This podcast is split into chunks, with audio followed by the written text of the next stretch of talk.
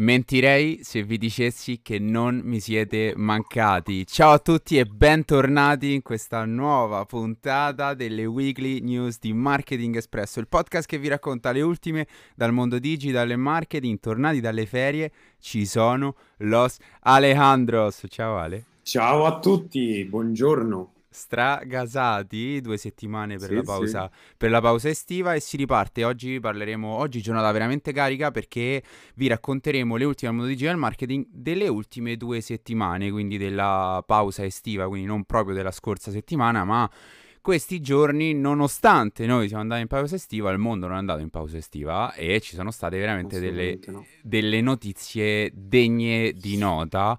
Partiamo con la prima che ha fatto veramente discutere un po' il mondo sia dei creator sia dei non creator perché OnlyFans ha annunciato l'imminente addio ai contenuti pornografici. Che cosa significa? Significa che mh, mm, la scorsa settimana il noto social senza censure ha annunciato che dal 1 ottobre proibirà la condivisione di qualsiasi contenuto sessualmente esplicito all'interno della piattaforma. Perché c'è stato questo cambio che sappiamo che su 130 milioni di utenti attivi è praticamente eh, una grossa fetta eh, contenutistica all'interno dell'applicazione.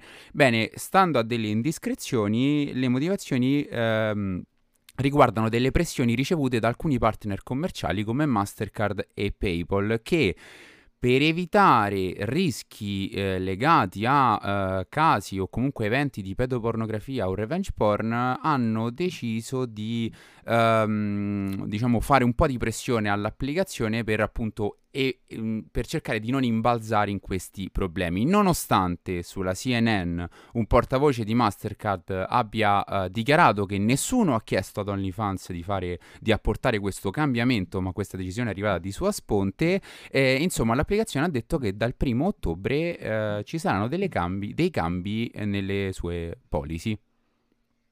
Che ne pensi? Beh, assolutamente diciamo che c'è questa decisione dovuta soprattutto al fatto che le pressioni ormai che OnlyFans riceveva erano veramente tante, perché soprattutto nel 2020 con, um, con tutto ciò che ha comportato il lockdown, eccetera, eccetera, casi di revenge porn, e, ehm, e, eh, pedofilia, eccetera, eccetera, pedopornografia, sono stati sempre più frequenti e e molto spesso OnlyFans non è riuscito anche a, a, bloccarli come riporta la nostra fonte Wired quindi sicuramente è una scelta di responsabilità ed è una scelta anche di continuità forse eh, a livello di business verso degli scenari diversi anche se a livello di dichiarazione non è che si capisca molto questo, diciamo, esatto. questo concetto di contenuti sessualmente espliciti perché sembra come un eh, un porno no, forse sì, boh, non si capisce perché poi alla fine continueranno ad essere accolti eh, contenuti che fanno riferimento a nudità, esattamente, a patto che non sia in, in pubblico e dove, in tutti quei luoghi dove, diciamo, dove la nudità è proibita, però diciamo che è un po' un controsenso considerando insomma che che molto spesso, almeno da quello che si sente dire, insomma, perché nessuno di noi ha, ha mai avuto OnlyFans, i video vengono fatti in modo amatoriale all'interno di quattro mura, insomma, quindi è esatto. un po' un vero e esatto. proprio controsenso, soprattutto considerando anche che il confine tra pornografia, nudità, eccetera, eccetera, è veramente molto sottile, soprattutto quando si parla di, di, ad esempio di revenge porn, non è che conta tanto se è un video pornografico o una foto, insomma, cioè, esatto. eh, diciamo che il confine è veramente sottile. Il fatto è comunque grave. Che cosa cambierà? Appunto, come anticipavi tu, Ale, dal primo ottobre non saranno più ammessi dunque contenuti sessualmente espliciti, ma pare, come dicevi tu, che i nudi saranno comunque ammessi, quindi alcune testate giornalistiche si sono um, esposte affermando che quindi niente sesso davanti alla camera, però comunque mm-hmm. contenuti di nudità, che a- alla fine creator che producono questi tipi di contenuti con il boom che c'è stato dell'applicazione durante l'inizio della pandemia sono quasi la maggior parte, anche se non sono gli unici, perché comunque su OnlyFans che comunque richiede uh, una sottoscrizione ad un abbonamento per far parte di, per comunque andare a vedere i contenuti dei vari creator, uh, su OnlyFans ci sono, sono, presenti anche contenuti riguardano il fitness, riguardano la cucina, ma chiaramente es- avendo delle policy molto larghe che non censuravano, uh, la, il, il, tipo di contenuto che ha preso più piede sulla piattaforma è stato uh, quello. Arriviamo Tra l'altro, a... sì, lo streaming, è... scusami se ti interrompo, vai, lo streaming vai. comunque, questa tipologia di streaming un po' più, diciamo, eh, multi, multicontenutistica sarà attiva. E un'altra curiosità è stata quella che Taiga, il rapper, non ha preso bene diciamo, questa decisione di OnlyFans cancellando il proprio account e tra l'altro eh, ha dichiarato di voler avviare una nuova piattaforma che si chiama MyStar, eh, dove questi contenuti saranno ancora possibili a livello di, a livello di pubblicazione. Era una curiosità doverosa. doverosa, esatto. e arriviamo così alla seconda notizia della settimana e parliamo del, mm, del pittoresco Elon Musk che negli ultimi giorni ci, ha, ci ha regalato un annuncio dei suoi che veramente dici non so se ridere, piangere, essere euforico, essere spaventato. Parliamo del Tesla Bot. Praticamente Elon Musk, partendo da una sua affermazione in cui lui ha, ha detto di vedere il, in futuro il lavoro fisico come un'opzione, cioè se vorrai, vorrai farlo potrai farlo, ma non dovrai essere costretto a farlo e partendo dal presupposto che tutte le auto Tesla, secondo lui, sono comunque dei robot semisenzienti su ruote, perché non togliere questi robot dalle ruote e metterli in piedi? Ha creato così e il Tesla Bot hanno annunciato l'arrivo del Tesla Bot, praticamente un robot dalle sembianze umane che avrà lo scopo di portare a termine eh, compiti fisici e ripetitivi e molto spesso noiosi che potrebbero in qualche modo risultare pericolosi per l'uomo. Primo pensiero che mi, mi, salta in testa magari è il lavoro in fabbrica, come può essere concepito al giorno d'oggi con macchinari che a volte può effettivamente risultare ripetitivo. Che ne pensi? O comunque pericoloso. bah, è, mm, sinceramente ogni volta che vedo Elon Musk che sale su un palco con la giacchetta di pelle e parla delle sue creazioni così come se nulla fosse, insomma, eh, fa comunque sempre, sempre emozionare. È interessante perché eh, questo Tesla Bot, lo dice, lo dice la definizione stessa, è stato costruito dagli umani per gli umani e ha una caratteristica, cioè che coincide molto con la visione che Elon Musk ha dell'intelligenza artificiale, che lui l'ha, l'ha vista magari come una minaccia, anche se poi l'ha utilizzata in alcuni dei suoi prodotti. In questo caso la caratteristica che vediamo nelle slide di presentazione di questo, di questo Tesla Bot è quello di essere friendly, cioè quindi comunque di incarnare un concetto di, diciamo, di amicizia o comunque di, esatto. essere, di essere amichevole per chi, se lo potrà, per chi se lo potrà permettere. Sarà alto 1,76 m, peserà 57 kg e per i fan del mondo cinematografico, ve lo dico, a me un po' ricorda il robot di Io Robot, il film con, con Will, Will Smith. Smith. Il problema, anche, anche a me ha ricordato quel film, il problema è quel film non finisce granché bene.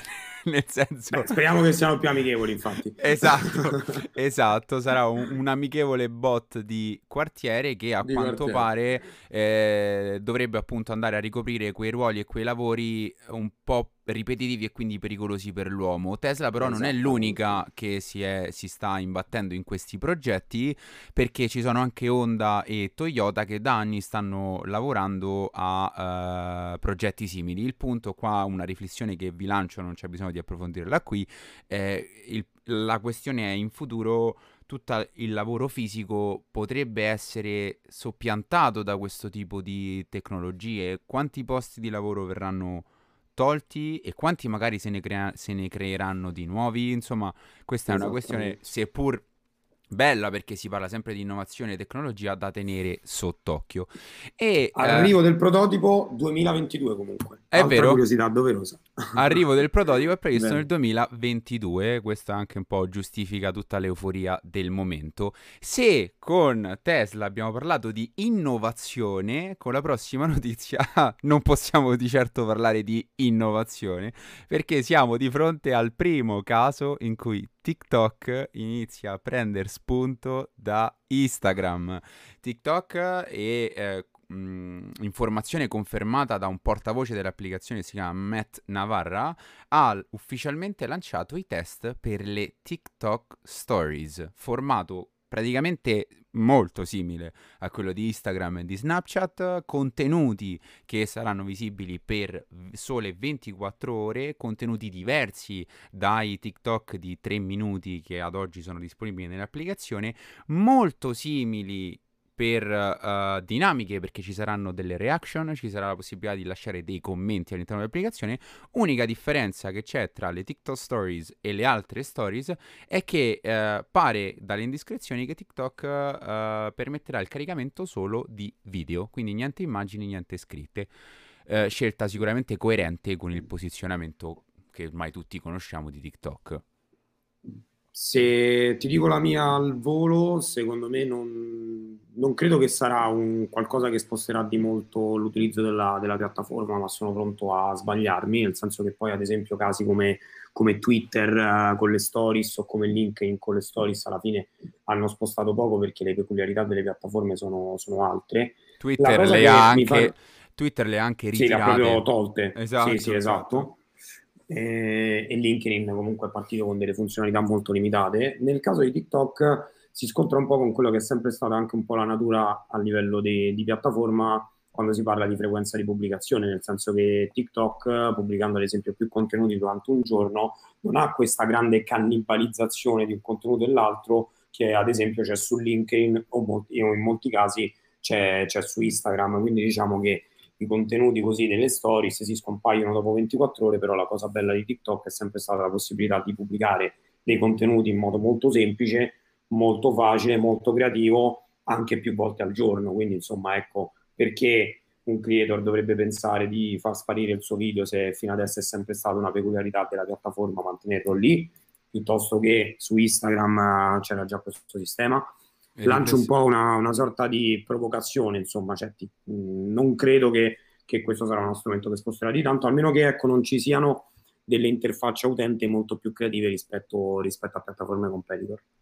Riflessione, riflessione, interessante anche perché i numeri di, dei, dei, contenuti di TikTok non sono necessariamente legati al numero di persone che seguono quell'account. Sappiamo tutti che un, un, account di 50 follower può raggiungere benissimo 300.000 visualizzazioni eh, bisogna vedere come verranno gestite eh, le stories poi in questo caso e niente, sapremo... E gestire sicura... anche le stories a livello di algoritmo, cioè nel senso che mm. comunque i video nella sezione Explorer appaiono, vedremo, vedremo ecco anche a livello di stories se faranno proprio, magari non lo so, una, una sezione algoritmica specifica proprio per, per far capitare ecco, le, le stories in bacheca, ma non lo so, vediamo, sono molto molto curioso, un po' scettico ma molto curioso.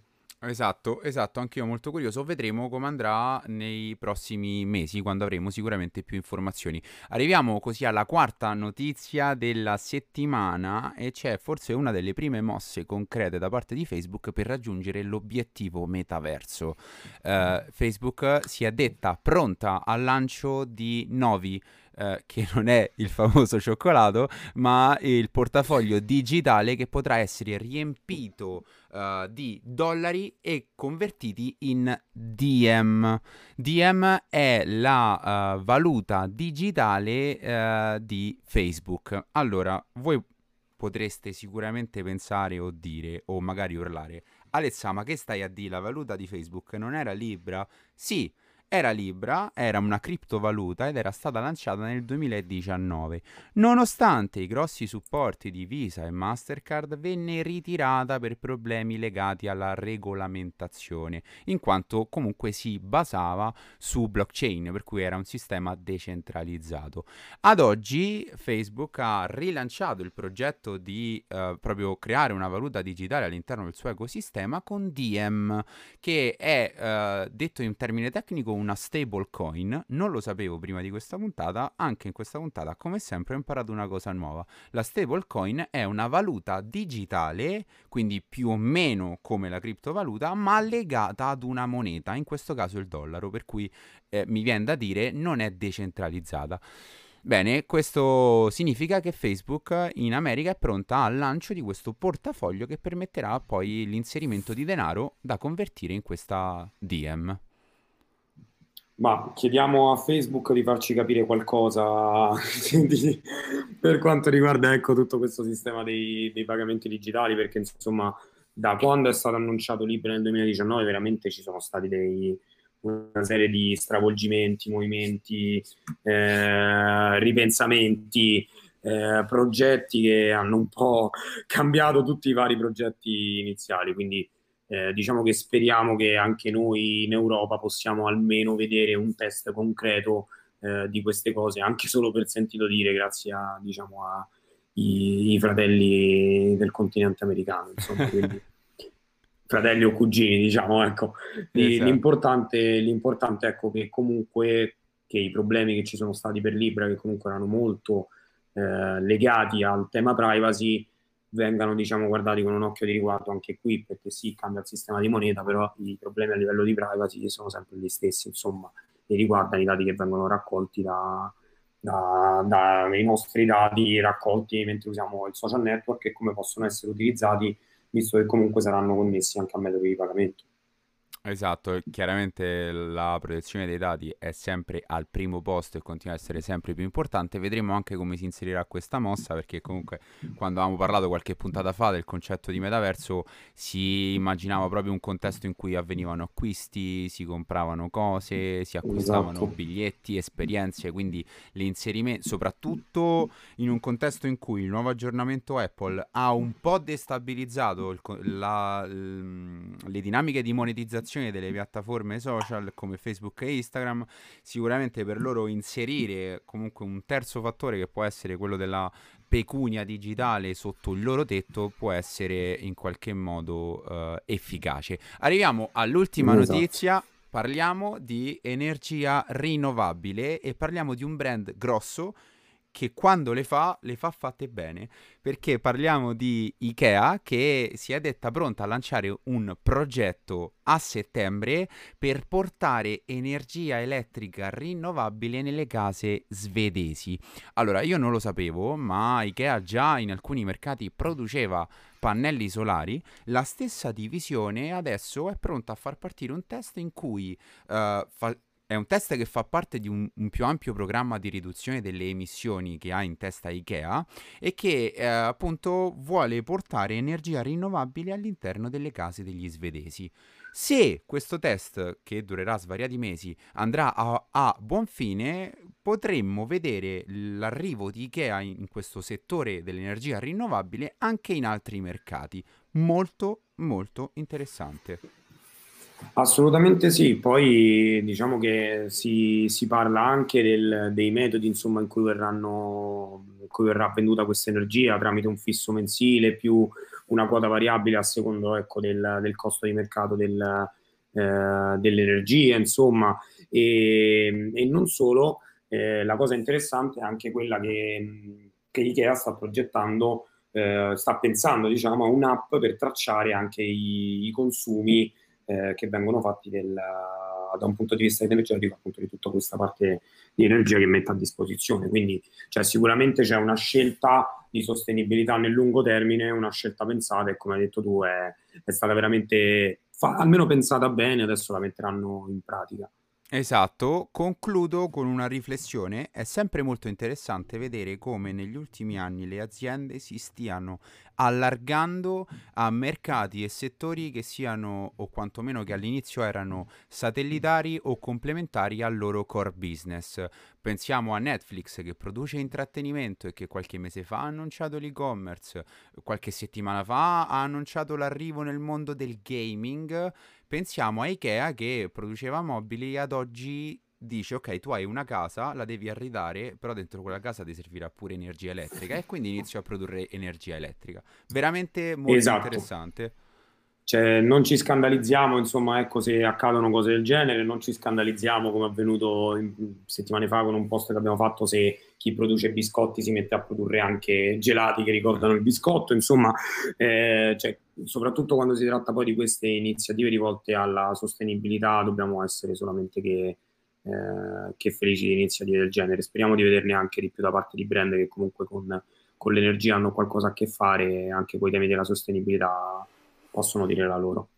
Io apprezzo sempre tanto la tua saggezza e la tua compagnia, quindi Ale, grazie per avermi accompagnato in questa puntata di rientro dalla pausa estiva e sperando che vi, sia, vi abbia fatto piacere seguirci per qualsiasi cosa. Fateci sapere quanto, quanto siamo stati in forma, mi raccomando. Esatto, se, secondo me un po, se, un po' si è sentita la fatica oggi, eh, però fateci sapere in direct se l'avete percepita così tanto e noi ci sentiamo martedì prossimo. Buona settimana.